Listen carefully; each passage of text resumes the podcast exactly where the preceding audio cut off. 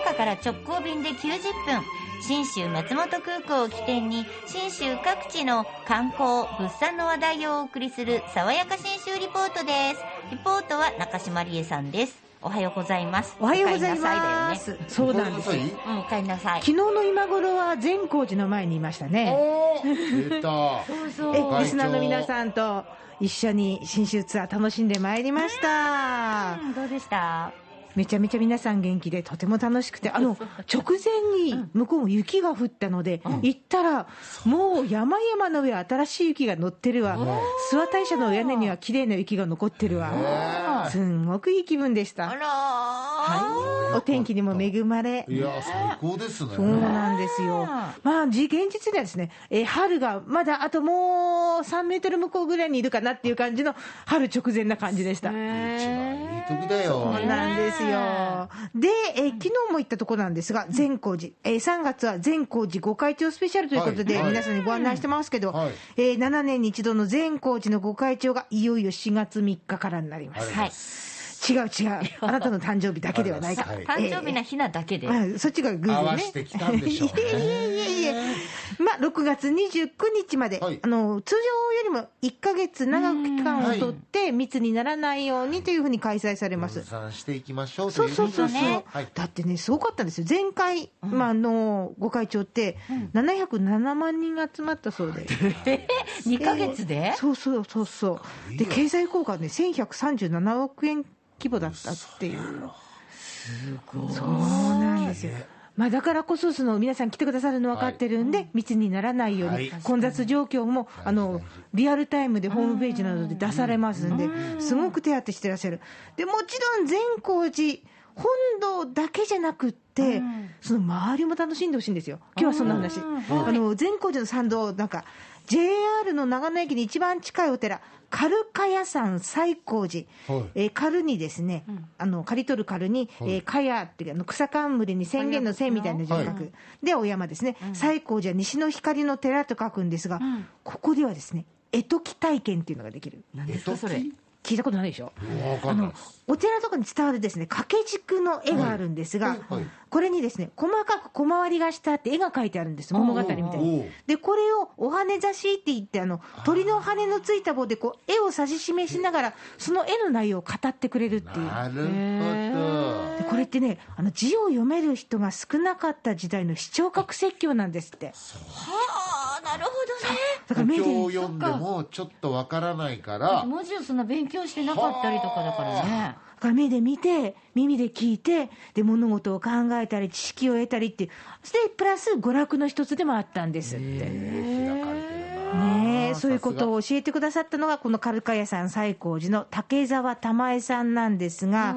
え実際にこの絵解きも竹澤さんがやってくださるんです。えで何をやるかというと、この西光寺のお寺の縁起、始まりです、お寺を作った軽カヤ道心さんのお話なんですが、実はこの人、九州福岡出身なんでえす。えそうなのえ。すそうごい。ざっくり言うと、九州のお殿様だったこの道心さんが出家をして、高野山で修行するんですね。出家するときに、妻も、えー第二夫人も、子供も生まれてくる予定の子供もみんな打ち払って、高野山で修行します。で、そこに生まれてきた子供が石堂丸って言うんですけどね、西のわらべの丸。この子がお父さん、高一さんに、高野山に登ってきて、偶然親子の対面を果たすんです。えでもうお父さんは仏門に入っているから親子の名乗りができない、属性を捨ててますからね、はいで親子でありながらその後師匠と弟子という関係で修行を重ねていきますで最終的には善光寺如来に導かれ信州の地にやってきてこの西光寺を開きご本尊であるお地蔵さんを刻んで亡くなるという話なんですが。あのね今ね、涙のところね、かなりはしょってもうっとくるでしょ、せっかくなんないでの、に。ないのにないのにじゃあちょっと想像してもらおうかな、あの高野山で偶然、父と子が出会う場面、やってもらいました。父は九州は筑前の守護職加藤左衛門重氏にて私は一子石堂丸と申します何石堂丸とな聞いた同心持った花桶ばったと落とし石戸丸の顔をしげしげと眺めみるみる涙があふれ頬を伝うそれもそのはずこの同心こそが石戸丸の訪ねる父重氏その人だったからでございますこれは同心様お目に涙がもしや同心様は私の訪ねる父上様ではないのですか父上様には左の眉にほくろがおありとのこと同心様にもほくろがえいや何と慌てて袖で顔を隠されるお父上様でしょう一度お会いしとうございこまんすな風に母は千里と申しますこれに絵がついてますから再会のシーンのある意味紙姉妹ですね来たよく気がつかれましたうん実はうねんそこ大事なポイントこれはいろんなもののルーツになってるんだと滝沢さん教えてくれましたこの絵時の文化が流れていきますと明治になるとね紙芝居という形に変わります、はい正解今は漫画アニメーション日本の文化と言われますけれども、まあ、ルーツをたどっていくとこのお絵解きが始まりであったということです確かに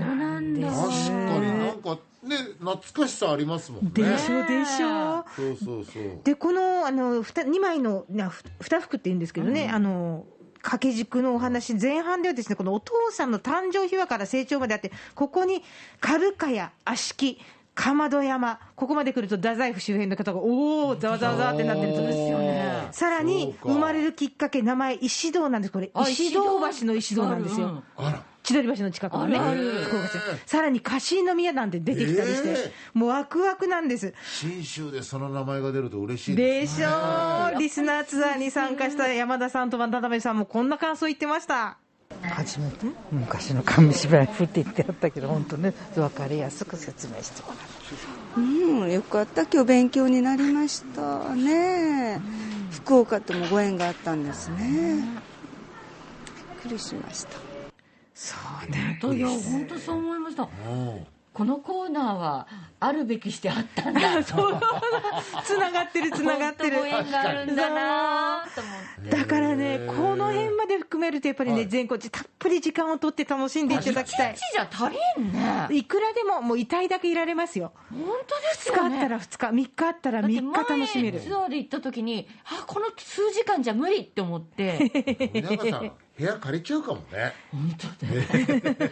別 宅別宅ありかもしれないですその第一歩もぜひひとっ飛びして出かけてください信州善光寺の旅の玄関口も信州松本空港です福岡空港から FDA 富士ドリームエアラインズの直行便が90分で結んでます爽やか新州リポート中島理恵さんでした